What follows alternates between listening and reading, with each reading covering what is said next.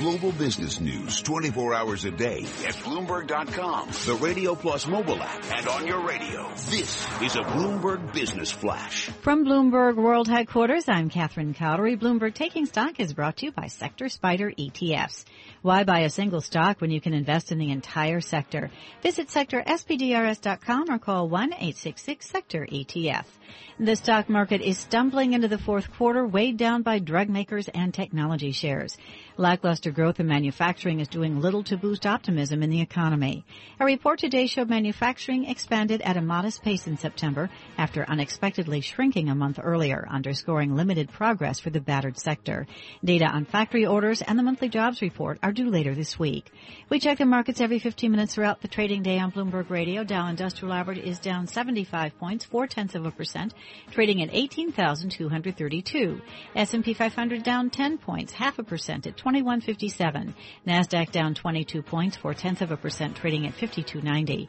West Texas Intermediate crude oil up forty-five cents a barrel, nine-tenths of a percent at forty-eight sixty-eight. Spot gold down three dollars and twenty cents an ounce at thirteen thirteen ninety. ten-year Treasury down eight thirty seconds with a yield of one point six two percent. And that's a Bloomberg Business Flash. You're listening to Taking Stock with Pim Fox and Kathleen Hays on Bloomberg Radio. We are gearing up for our very special interview today with Loretta Mester. She is president of the Federal Reserve Bank of Cleveland. There is so much focus on Fed Bank presidents, but, you know, it's not just a president. It is a whole staff. It is many, many people at each of the regional Fed banks. And we're very happy to welcome now to the show two people who are part of the local community, the local region, the Cleveland Fed's district, uh, to talk about what they do, what they do at the Cleveland Fed, and more broadly, what they see in the regional economy, because certainly this is one of the aspects of what Loretta Mester is watching as she helps formulate and guide policy. Very happy to welcome Todd Mason. He's president and C E O of the First National Bank of Pandora in nearby uh, Pandora, Ohio, a community banker. He is on the Cleveland Fed's board of directors. Uh, Dave Megenhardt, executive director at United Labor Agency right here in Cleveland and on oh, the Cleveland Fed's advisory council. Gentlemen, I welcome you both. Thank you. Thank you. I'm sure you've been here many times. It's my first visit. So, uh, Todd, start by telling us a little bit about uh, the First National Bank of Pandora, you know, your your the business community you serve and how things look to you. Uh, First National Bank of Pandora is a small community bank in Northwest Ohio. We're only one hundred fifty million dollars in assets, so we are a true community bank. We have um, agriculture, small businesses, and a lot of retail business. Okay. How is business right now? Actually, business is improving. If we take a look at um, what's going on in our community, the um, house market is increasing. The prices are con- increasing. And if you take a look at our homes right now, if it's priced appropriately, thirty days one will sell. Okay. So, uh, Dave Megenhardt, as executive director at the United Labor Agency, what does the United Labor Agency do? What do you do?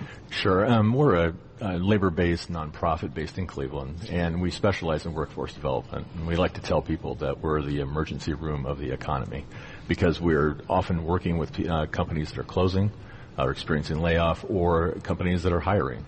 So we're sort of have the whole cycle, the whole life and death cycle of any kind of business transaction. So what we do is we find uh, workers or human capital for those companies, um, and if they're, if they're experiencing layoff, we try to find new work for those workers. How how is the labor market doing here, specifically in Cleveland? I think Ohio's a pretty diverse state, mm-hmm. but in Cleveland, how do things look? Um, it has been, it's really improved over the past couple of years. There's a lot of activity in the hospitality sector. There's a lot of uh, manufacturing. There's an uptick with that. Uh, transportation, commercial transportation is always really big. Um, we have a lot of job orders that are coming from um, from companies. Uh, Goods and services, uh, and healthcare, of course, as Toby Cosgrove said earlier. You know, that's always a driver in Cleveland. Um, what the people that we work with are more of the lower skilled, uh, mm-hmm. workers. Uh, there's a huge demand for that. I think as Ohio's population is aging, there's a lot of home healthcare. There's a lot of state, um, uh, nursing assistants, medical assistants, that kind of, you know, we look at that, we look at that for people that can, Uh, get into a career and come up a career ladder. So it's a good first step for people. Um, Todd Mason, president and C E O, First National Bank of Pandora. How long have you been on the Cleveland Fed's board? And what exactly, tell our listeners, what does a director do at a at a regional bank? Uh, I'm in my fifth year, and uh, we run for uh, three-year increments on a term, and there's two term limits. And at first, at uh, the Cleveland Fed, we have two main things that we do. Number one, just like any other director, we oversee the operations of the bank. We look at um, strategic planning, budgeting, and all those type of items, just like any other director.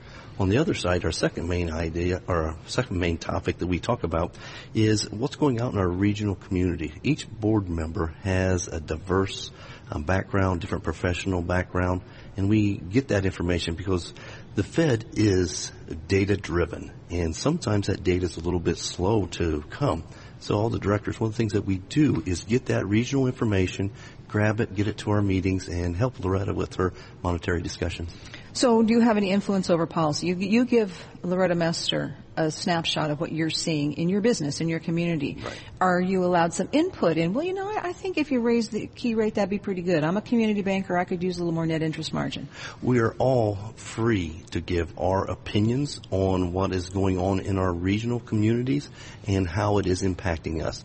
Then Loretta will make her decision on what she feels she should do. Okay. Well, uh, similarly, Dave Megenhardt, uh, your executive director of United Labor Agency, you're on the uh, Cleveland Fed's advisory council. So how does that work? I know there's been a lot of people, and there's more and more focus on the Fed around diversity. Mm-hmm. Do they pay enough attention to the community? Are they paying enough attention to the labor market when they consider raising interest rates again? Sure. Uh, so the Business Advisory Council, uh, we meet twice a year.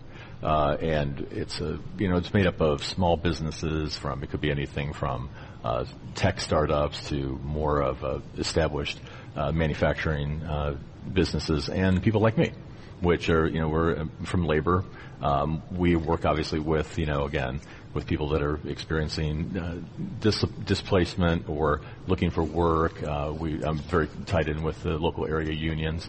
Um, you know, our job is to take all this information about what we see on the street and bring it to uh, um, Loretta and also bring it to her staff. Uh, they listen to us. They want to. They want to know. I think. It, I think it really helps to hear uh, what we're experiencing every day.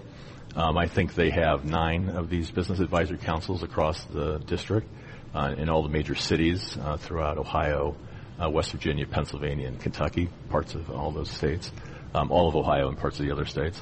Um, so I think that if you think about all of that information and all of those different businesses and labor leaders and community leaders and, you know, and aggregate that, I think that helps then bring it up into the president. Okay. Well, uh, something uh, aside from monetary policy, the Federal Reserve oversees lots of banks. At a regional bank, you are involved in exams, examinations, all that kind of thing. Uh, for a community banker, though, uh, Todd, Dodd-Frank, we, we have a lot of community bankers on our show, depending on what's in the news and what they're doing, and they say over and over, it's Dodd-Frank is is uh, made a very heavy compliance burden. It's raised costs. Community banks didn't cause the Great Recession or the Great Financial Crisis. How is it affecting you? And is this something that the, the Fed and other people oversee banks need to be more mindful of? Should there be some changes made in Dodd-Frank, for example? A great point. Uh, Dodd-Frank, twenty-five hundred pages. The regulators that are writing the rules. Over ten thousand pages now, and uh, it's not completed yet after seven years. I know in our small community bank, what we're seeing is we've had to go hire uh, a compliance officer, compliance consultant, get uh, a third-party vendor to come check our double-checkers, hire software, and uh, do more things. Everything that Dodd-Frank touches in our small bank, it's now more paper, more time-consuming. Matter of fact, we're doing uh, research right now, taking our two thousand seven income statement, comparing it to two thousand fifteen, trying to say what kind of um, impact does it have.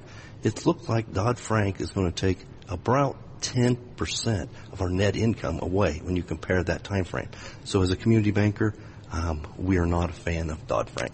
Well, we know that the Fed is itching to, or, or some people, the Fed, uh, seem to be itching to raise the key rate at least once more this year. Now, Ohio and this whole region and the several states that the Cleveland Fed encompasses, a lot of manufacturing here. Stronger dollar hurts manufacturing. Would you prefer not to see, Dave, um, the uh, Fed make a move like this? If it makes the dollar stronger, will it hurt your, the workers here in this area? I think it will. I think that um, we're uh, on the rebound. I think it's been a long, hard slog uh, from uh, the Great Recession. Uh, I think there's, uh, you know, for the first time in many years, the poverty rate has gone down in uh, in Cleveland. So we've seen uh, traction, and I'd hate to have anything that could, in, you know, influence uh, jobs and productivity and, and profit. You know. Well, Todd Mason, it may be inevitable, whatever people want or don't want to see. Uh, in terms of the region you serve, in terms of the bank, would an interest rate increase help you because of your profits or hurt you because it's going to slow down business? I think it's a little bigger than just profits. We have to take a look at um, our retired individuals that's in our community. They have had a very low rate of return for a long time. And with this low interest rate, they're starting to reach out and do um, investments that's probably not as wise. And I'm telling you that in our community, there anybody that wants a job has a job. And our houses are going up and the economy is improving. Uh, we really, in, in our community bank point of view, see there's no reason to keep rates at a at a stressed level. What a terrific roundtable. Gentlemen, thank you so very much for joining us. That was Todd Mason. He's president and C E O of the First National Bank of Pandora in Pandora, Ohio. David Megenhardt, executive director, United Labor Agency in Cleveland. Dave's on the Cleveland Fed's Advisory Council. Todd's on the board of directors. Coming up, Loretta Mester, president of the Cleveland Fed. I'm Kathleen Hays, and this is Bloomberg.